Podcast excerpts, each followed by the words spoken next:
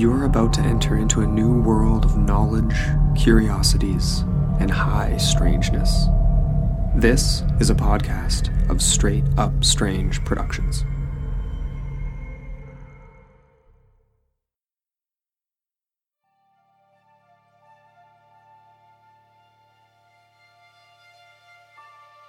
How far would you go for something you believed in? To achieve an end that would benefit society as a whole.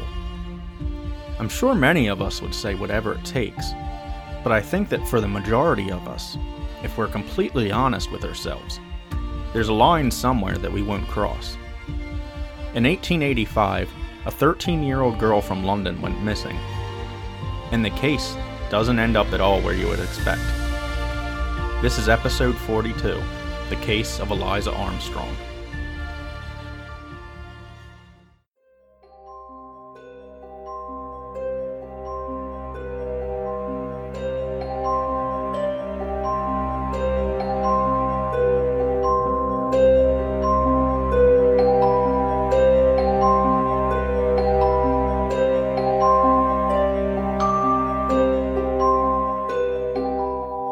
Arthur Machen once wrote that strange things are lost and forgotten in obscure corners of the newspaper. Welcome to Forgotten Darkness, a podcast that will aim to prove that that statement is true.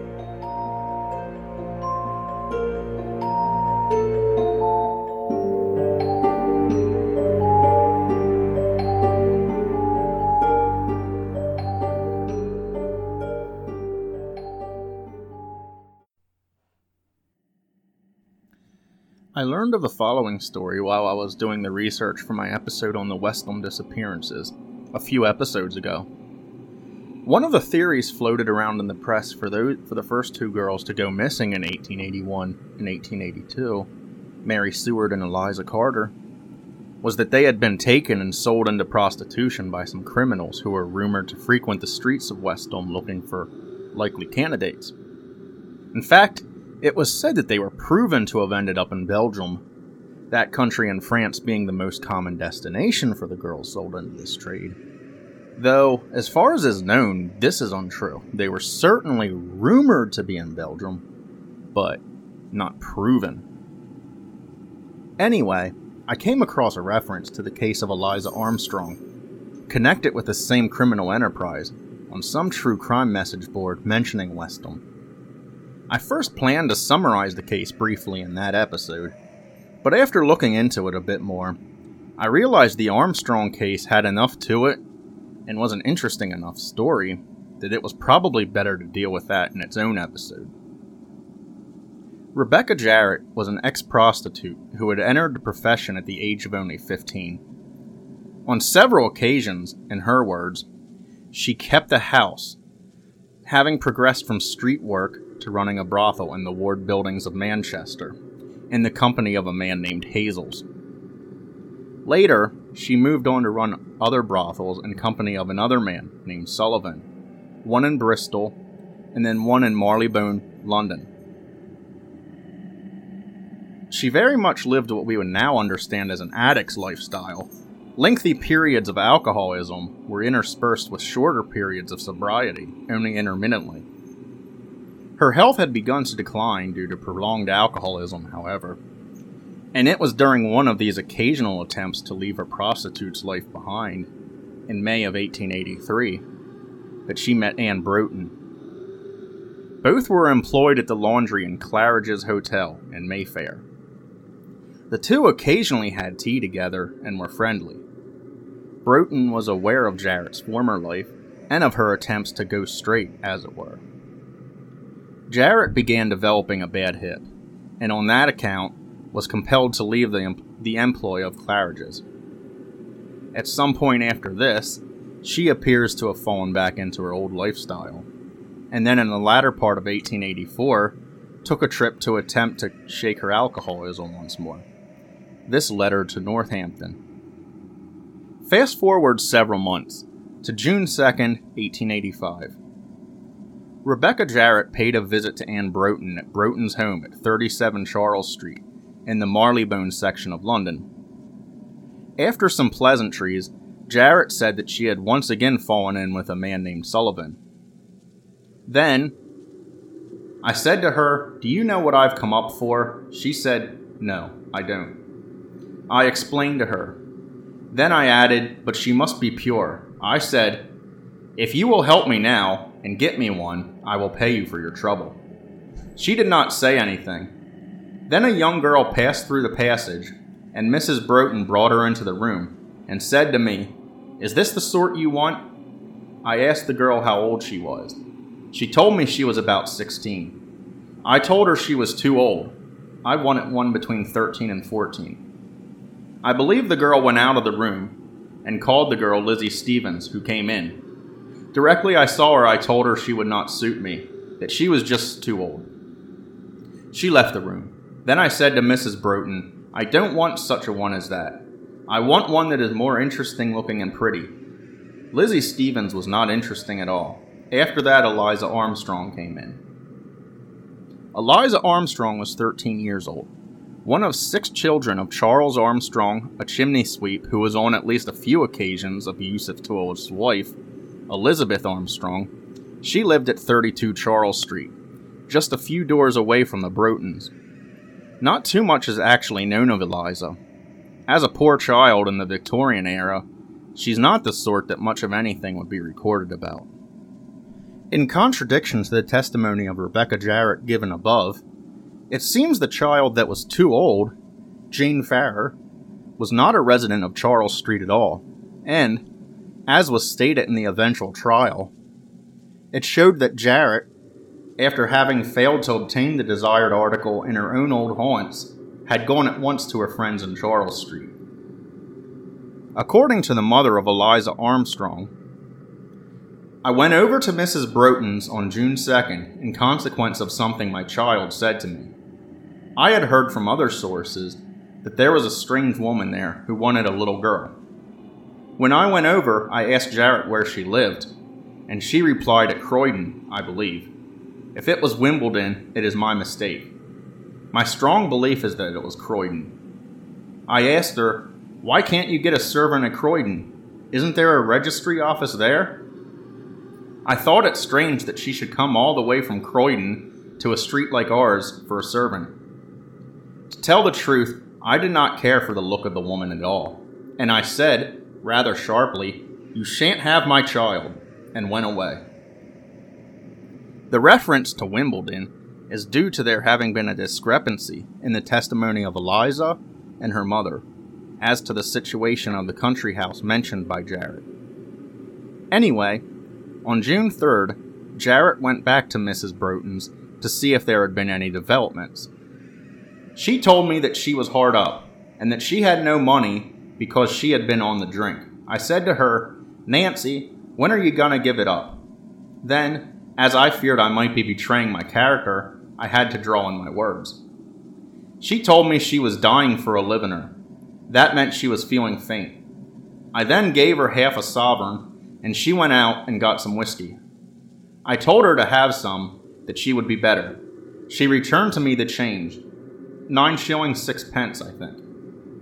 Then I said to her, Nancy, have you got me a girl?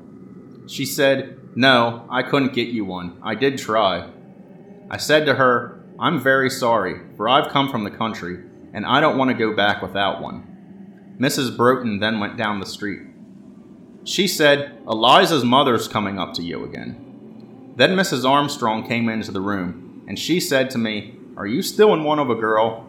I said, Yes.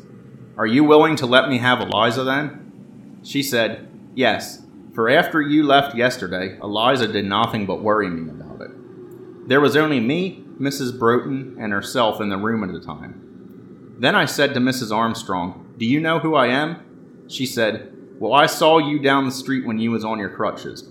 I said, I have gone back again with Sullivan to live with him, and we keep another house. I added, I want a little girl about your daughter's age. She must be pure. Then I asked her if Eliza was pure. She said yes. I told her for an immoral life, and that if she liked to let me have her, I would give her some money. I said to Eliza, I hear you've been worrying your mother to let you go with me. Are you quite willing to come? and the child said yes. Then I said to Mrs. Armstrong, What sort of clothes has Eliza got? She said, Only what only what you see she has on now, and a jacket and a hat. I told Eliza to go and put her hat and jacket on, and to come with me, and I would buy her some more clothes. Mrs. Armstrong heard me say that. Eliza and her mother then left, and Mrs. Broughton and I were alone in the room. I said, Nancy, I'm very glad I've got a girl to go back with me. I took my purse out of my pocket, and I brought two sovereigns out of my purse. I put them in Mrs. Broughton's hands and said, Mrs. Broughton, this is for your trouble in getting me the girl, and if she does prove what I want her to be, more money will be sent to you afterwards. I did not say how much. And here, I'll leave the, the direct narrative for a little bit in order that I might give a bit more context. The age of consent in Great Britain at the time of Eliza's abduction was 13, as established in the Offences Against the Person Act of 1861. Eighteen years later, however, work had already begun on a replacement law, meant in part to combat, combat the at the time rampant pro- problem of abducting young girls and importing them to the European continent for purposes of prostitution, as I described in the recent West Ham Disappearances episode. An investigative committee suggested some amendments to the bill, one of which was raising the age of consent to 16. The bill had initially made a pass through Parliament in 1883, being approved by the House of Lords but failing to pass the House of Commons. The next year, it was reintroduced, but again it was dropped in a push for parliamentary reform this time. Third time's a charm, the bill was again introduced in 1885, but hadn't yet been voted on at the time Parliament adjourned on May 22nd. The bill was not the most popular among parliamentarians either. And when Prime Minister William Gladstone resigned in June, it was, it was feared that the bill's death knell had been sounded. Editor of the Pall Mall Gazette W.T. Stead was a staunch supporter of the bill. In July, he wrote the maiden tribute of Modern Babylon, an expose of the sexual exploitation of children in London. As a result of Stead's series of articles and the resulting furor among the people of London, the bill was finally passed in August of that year. The installment of the series, printed on July 6, 1885, contained a section entitled A Girl of 13 Bought for Five Pounds, which read, in part, Let me conclude the chapter of horrors by one incident, and only one of those which are constantly occurring in the, in the dread regions of subterranean vice in which sexual crime flourishes almost unchecked. I can personally vouch for the absolute accuracy of every fact in this narrative. At the beginning of this Derby week, a woman, an old hand in the work of pro- procuration, entered a brothel on Blank Street M. Blank, kept by an old acquaintance, and opened negotiations for the purpose of a maid. One of the women who lodged in that house had a sister as yet untouched. Her mother was far away, her father was dead. The child was living in the house, and in all probability would be seduced and follow the profession of her elder sister. The child was between 13 and 14, and after some bargaining, it was agreed that she should be handed over to the procuress for the sum of five pounds. The maid was wanted, it was said, to start a house with, and there was no disguise on either side that the sale was going to be effected for immoral purposes. While the negotiations were going on, a drunken neighbor came into the house and so little concealment was then used that she speedily became aware of the nature of the transaction. So, far from being horrified at the proposed sale of the girl, she whispered eagerly to the seller, Don't you think she would take our Lily? I think she would suit. Lily was her own daughter, the bright, a bright, fresh looking little girl, who was 13 years old last Christmas. The bargain, however, was made for the other child, and Lily's mother felt that she had lost her market. The next day, Derby Day as it happened, was fixed for the delivery of this human chattel. But as luck would have it, another sister of the child who was to be made over to the procuress heard of the proposed sale. She was living respectably in a situation, and on hearing of the fate reserved for the little one, she lost no time in persuading her dissolute sister to break off the bargain. When the woman came for her prey, the bird had flown. Then came the chance of Lily's mother. The brothel keeper sent for her and offered her a sovereign for her daughter. The woman was poor, dissolute, and indifferent to everything but drink. The father, who was also a drunken man, was told his daughter was going to a situation. He received the news with indifference, without even inquiring as to whether where she was going to. The brothel keeper, having thus secured possession of the child, then sold her to the procuress in, in place of the child whose sister had rescued her from her destined doom for, for five pounds. Three pounds paid down, and the remaining two pounds after her virginity had been professionally certified. The little girl, all unsuspecting the purpose for which she was destined, was told that she must go with this strange woman to a situation. The procuress, who was well up to her work, took her away, washed her, dressed her up neatly, and sent her to bid her parents goodbye. The mother was so drunk she hardly recognized her daughter. The father was hardly less indifferent. The child left her home and was taken to the woman's lodgings in A. Blank Street. At some point shortly after the publication of this article, some neighbors showed it to Elizabeth Armstrong, who recognized in it, as June 3rd was Der- Derby Day, an account of the taking away of her own child. She spoke to Mrs. Broughton, who said that in her estimation, Rebecca Jarrett was a good woman and that she had recently received a letter from her, addressed from Hope Cottage, Winchester, stating that Eliza was all right. Elizabeth Armstrong, nevertheless, soon went to the police to report the matter. But accounts differ as to this. In court, it was claimed by the prosecution that the neighbors in Charles Street had commented immediately following Eliza's going away that it appeared the woman had sold her child. And Mr. Armstrong, also, contradicted his wife's testimony and said that he had also heard comments about appearances Eliza was sold. I heard that every day from three weeks or a month after my daughter left. The neighbors talked because she did not write, but she did not have any chance to write, I expect. She was supposed to write every month. My wife told me that soon after the child went away. In any event, Mr. Cook at the Marylebone Police Court determined that the mother, Mrs. Armstrong, had written to the address for word of her daughter, but it was returned address not known. It later transpired that she had written Manchester instead of Winchester. Inspector Borner was dispatched to the Winchester cottage in question on July 15th and found that it was closed up. On August 1st, I haven't been able to determine exactly how this connection was made, the exact particulars of this not being described in any source I found. But on August 1st, Mrs. Armstrong inquired with Bramwell Booth, second in command of the Salvation Army, and he gave her an address at which Eliza could be reached, an address in the town of Loriol in southern France. He said that the Salvation Army had taken charge of the girl on June 4th, only a day after she had left her mother. Meanwhile, the staff of Lloyd's weekly newspaper thought it our duty to leave no stone unturned to assist the mother in her search, and appointed an investigator, who, in the company of both Mr. and Mrs. Armstrong, questioned Mrs. Broughton and then endeavored to retrace the steps taken by Eliza immediately after she was taken from Charles Street. They soon managed to determine that Jarrett had taken her to a house in Albany Street, and also spoke to a cabman who had taken the pair from Albany Street to 3 Milton Street.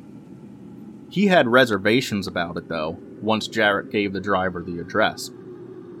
I felt convinced there was foul play at work, he said, because we, because we know the character of the different houses. So I lingered about a little time, and they seemed to act as if they knew I was watching them, moving a little away, so that I did not see if they entered any house. On August 15th, the investigators received a letter from Bramwell Booth, stating that the child Eliza Armstrong was entrusted to our care by some persons who wished, who wished to save her from the demoralizing surroundings in which she was placed. I have the girl in safe keeping now. I offered to restore the child to her mother, though I told her I thought it would be for its benefit to remain where it was. Mrs. Armstrong received this offer in presence of two police officers. She said she would go and consult her husband and send me a decision through the police. She has not yet done so. The police inform me that up to yesterday, Friday, they do not know what Mrs. Armstrong's wishes really are. Until I am definitely informed of the parent's decision, I naturally must continue to take care of the girl. As to the as to the adventures which Eliza Armstrong had before she came to us, I have nothing to do with them. The offer to give their child back and Mrs. Armstrong's stated need to ask her husband took place at their first meeting at the beginning of August. And the adventures in that last statement refer to the shuffling about between brothels the examination as to virginity performed at one of them, and the apparent chloroforming of her, as described in the Maiden Tribute article. Booth also said that Rebecca Jarrett was not associated with the Salvation Army. On August 19th, in the company of an Inspector Tourneau, Charles Armstrong left England for France to inquire after the girl. As it turned out, by that point, Eliza had already been returned to England. On August 21st, an extradition order was signed ordering the French government to send Eliza back to England if she were found to be in that country, but of course, she would not. On that same day, however, W.T. Stead, who had accepted partial responsibility for Eliza Armstrong, had her transferred to his custody. The truth of the matter was soon to come to light. On August 23rd, the Secretary of the Minors Protection Committee, Ralph Thicknesse, called on Mrs. Armstrong at Charles Street.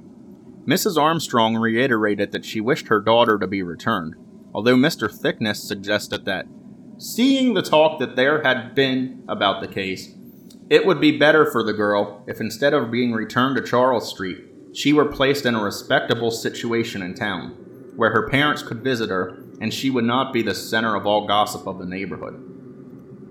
The mother agreed, and Thicknesse communicated with W.T. Stead, and Eliza Armstrong was once more reunited with her mother.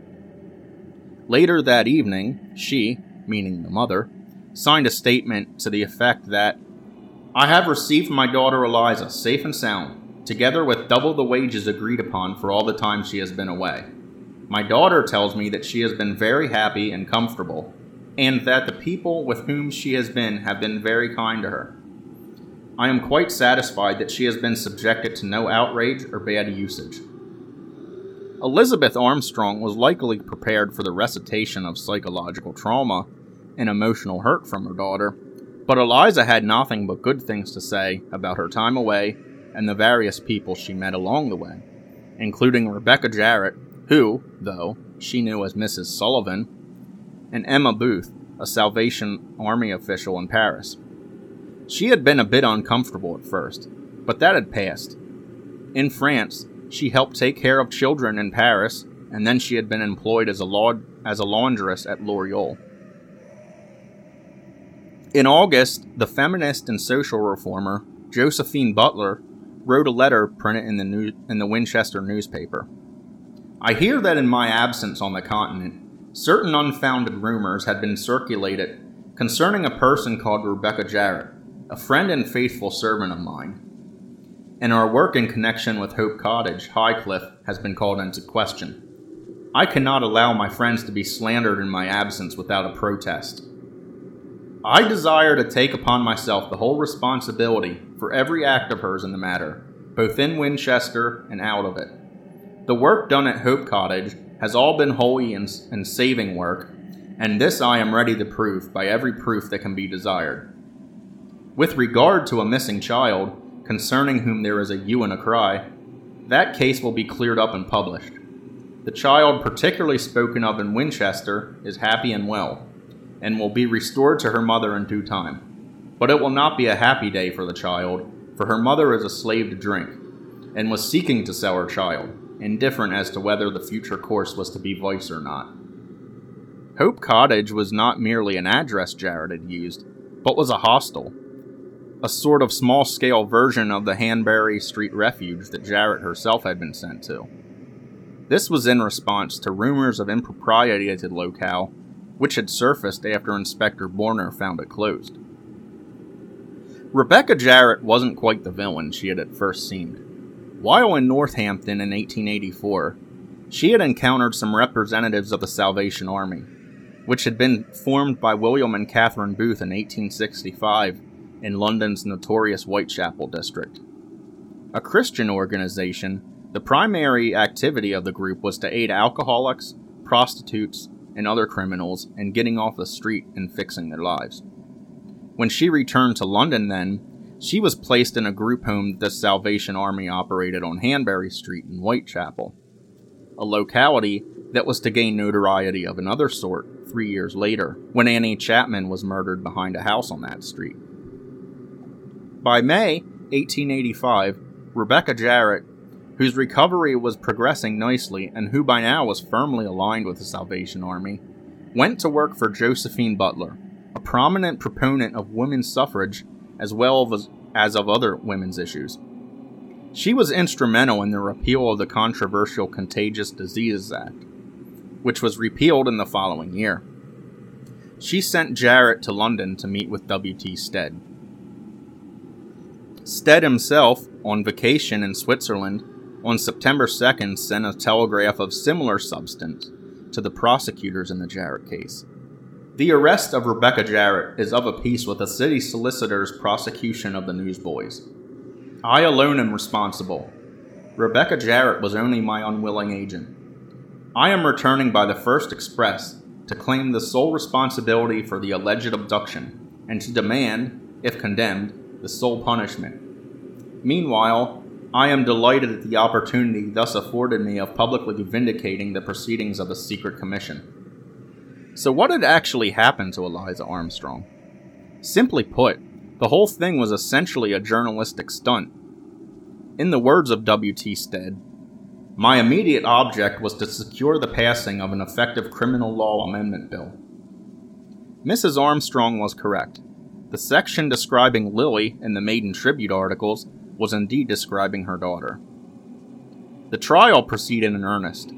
The defendants were Rebecca Jarrett, W.T. Stead, another Pall Mall Gazette employee named Sampson Jacques, Bramwell Booth, and Louise Mourez the, the midwife who had performed an examination as to virginity which took place after Eliza was first abducted.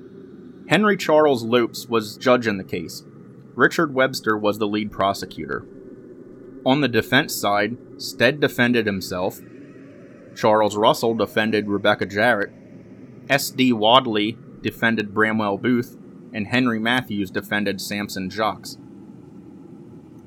It was determined after questioning that Josephine Butler had not enough awareness of the full plan to warrant her being charged. During the trial, it came out that Stead had gone to others before Jarrett was presented to him. Mr. Stead needed for his purpose an ex brothel keeper. That was the character he told me he must have.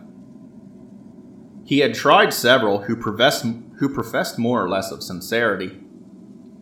They each at the, at the very outset got drunk and made off with the needful money he gave them to carry out his directions. Although Stead attempted to make it out that Mrs. Armstrong had sold Eliza to Rebecca Jarrett under the full knowledge that she was to become a prostitute, this couldn't be proven. Mrs. Armstrong said that she had been made to understand that Eliza was to enter the household as a servant. Although quite a big deal was made of Jarrett's apparently having deceived Stead in this regard in the press, and indeed the judge in the case made out that the aims had absolutely and entirely failed, for the jury have found that Eliza Armstrong, the subject of that experiment, was never bought for immoral purposes at all. I'm not sure that that really matters, since a ruse of making the girl a servant was a common one used to procure girls for prostitution anyway.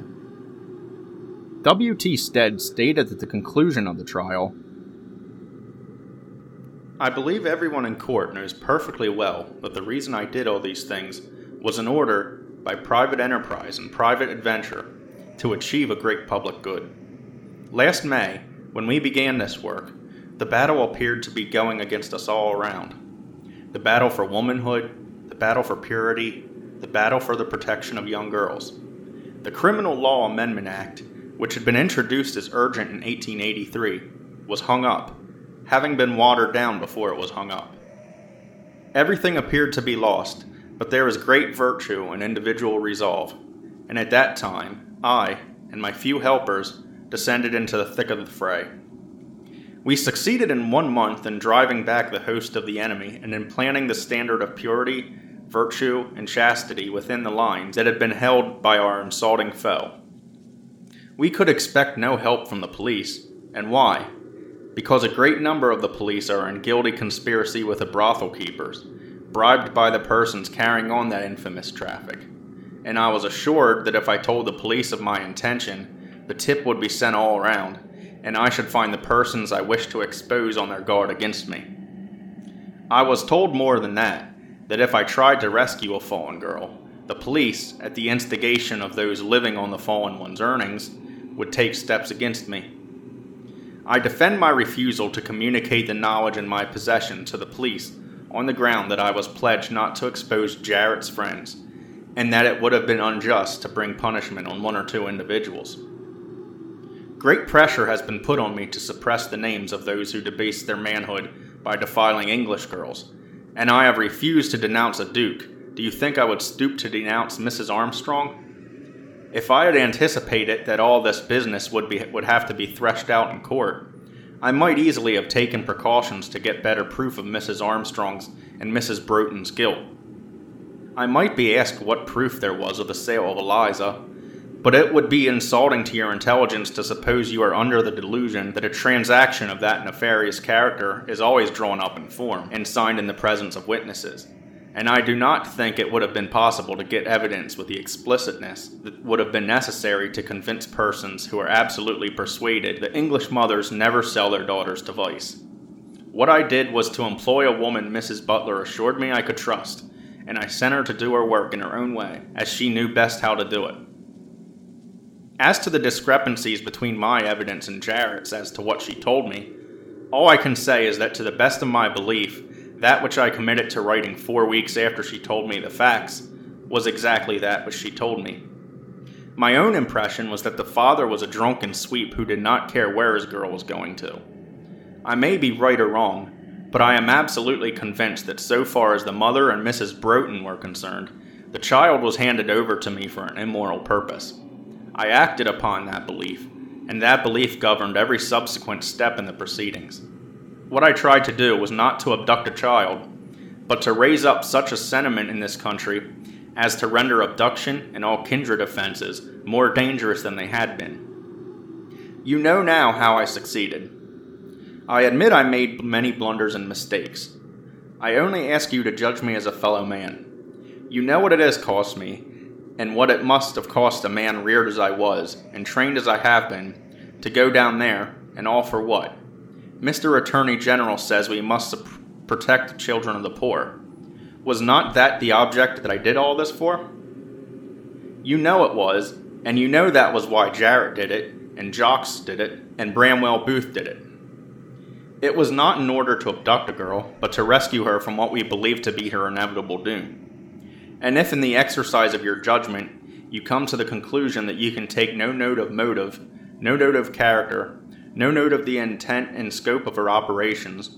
All I have to say is that when you return your verdict, I make no appeal to any other tribunal.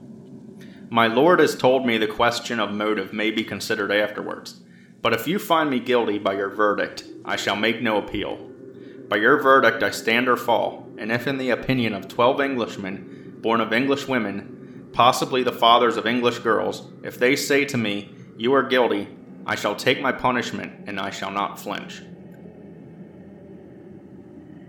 The trial concluded with Bramwell Booth being exonerated, W.T. Stead receiving three months in prison, Sampson Jacques receiving a month in prison, Rebecca Jarrett receiving six months in prison, and finally Louise Mourez, probably the defendant who had actually done the least, received the harshest sentence and got six months with hard labor. Just before she went to prison, Rebecca Jarrett said, Don't trouble about me, kind friends. I don't mind the prison. This is how I take it. I have been a great sinner in my past, and I take this going to prison as a chastisement for my past, and not for what I did for Mr. Stead, which I did with a good motive. Of the four who were sentenced, Louise Mourez died in prison, Rebecca Jarrett remained a reformer with the Salvation Army until her death in 1928. W.T. Stead, who was allowed to continue editing the Pall Mall Gazette from prison, went on to edit a few other newspapers, He was at the time, and became more, even more so, an avid spiritualist, and was friends with Arthur Conan Doyle. He was one of the over 1,500 who died on the Titanic in 1912. What came of Sampson Jacques is unknown. And what of Eliza Armstrong herself? After the trial, she was placed in the Princess Louise Home for the Protection of Young Girls in Essex to be educated and trained before being sent to be a servant on a country estate. Legitimately, this time. She was appointed to a country house in 1889. In 1891, an Eliza Armstrong of the correct age, who had been, bo- had been born in London, was employed as a nursemaid in the home of Charles Clement Hodges in Hexham, Northumberland. In 1893, she married a Henry George West, settled in South Shields near Newcastle upon Tyne, and had three children. By 1911, Henry West had died, and she remarried, this time to an Irishman named Samuel O'Donnell, with whom she had three more children. She stayed in contact with W.T. Stead. She wrote him on at least one occasion, anyway. She herself died in County Durham in 1938. But that's not the last mention of the ill fated Armstrong family, however. In February 1886, Charles Armstrong was arrested and charged for assaulting a neighbor named Ellen Jones. Eliza's brother John was arrested for begging on Edgware Road and was eventually sent to the Paddington workhouse. In August 1886, Charles, Elizabeth, and Eliza Armstrong, well, supposedly Eliza, although she was already at the school in Essex and never actually appeared in court, sued the defendants from the first case, as well as a Dr. Heywood Smith, for £7,200 in damages for libel, assault, and false imprisonment. Also, John Broughton was claiming £700 in libel damages from Yates Thompson, owner of the Pall Mall Gazette. Outcome of this case is unknown. In August of 1888, Elizabeth Armstrong herself was, was jailed for being drunk and disorderly, with having struck a, a Charles Street woman with a sweeps broom and having assaulted a police officer to boot. Charles Armstrong was sent to Marylebone Infirmary and on August 4, 1888, was declared insane. He died two years later in Colney Hatch Asylum. And in July of 1897, Elizabeth again went to Marylebone Police Court seeking word of one of her children. This time her son Charles, who was in Macclesfield, but had suddenly ceased communication with her the previous December. In addition to the passage of the Criminal Law Amendment Act of 1885 and the raising of the age of consent in Britain to 16, which it remains to this day, one other legacy of the case might be somewhat unexpected. The character of Eliza Doolittle in George Bernard Shaw's play Pygmalion, basis for the musical My Fair Lady is most likely based on Eliza Armstrong. In addition to the name, the character in the play was a resident of Lisson Grove, the same Marylebone neighborhood where Eliza, where Eliza Armstrong was from.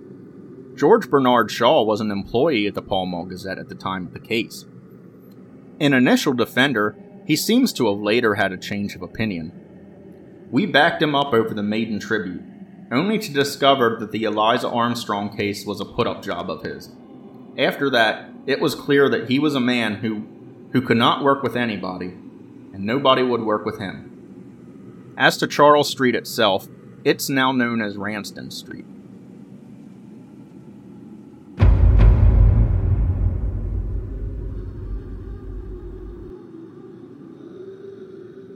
And that's the end of this episode. A list of sources consulted for this episode can be found in the show description. If you have a question, a comment, or if you know a lesser known story that you'd like to see covered, leave a comment on the podcast page, post it to our Facebook page at Forgotten Darkness Podcast, or send it to the email at ForgottenDarkness77 at gmail.com. I'm also on Twitter at Forgotten Darkness Podcast. And so, until next episode, this is Andrew signing off.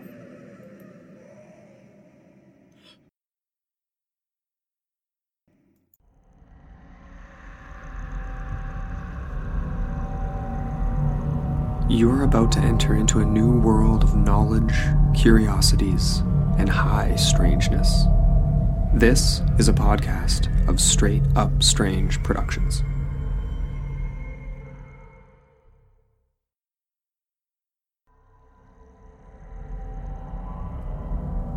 This podcast is a part of Straight Up Strange Productions. Discover more shows like this one at straightupstrange.com.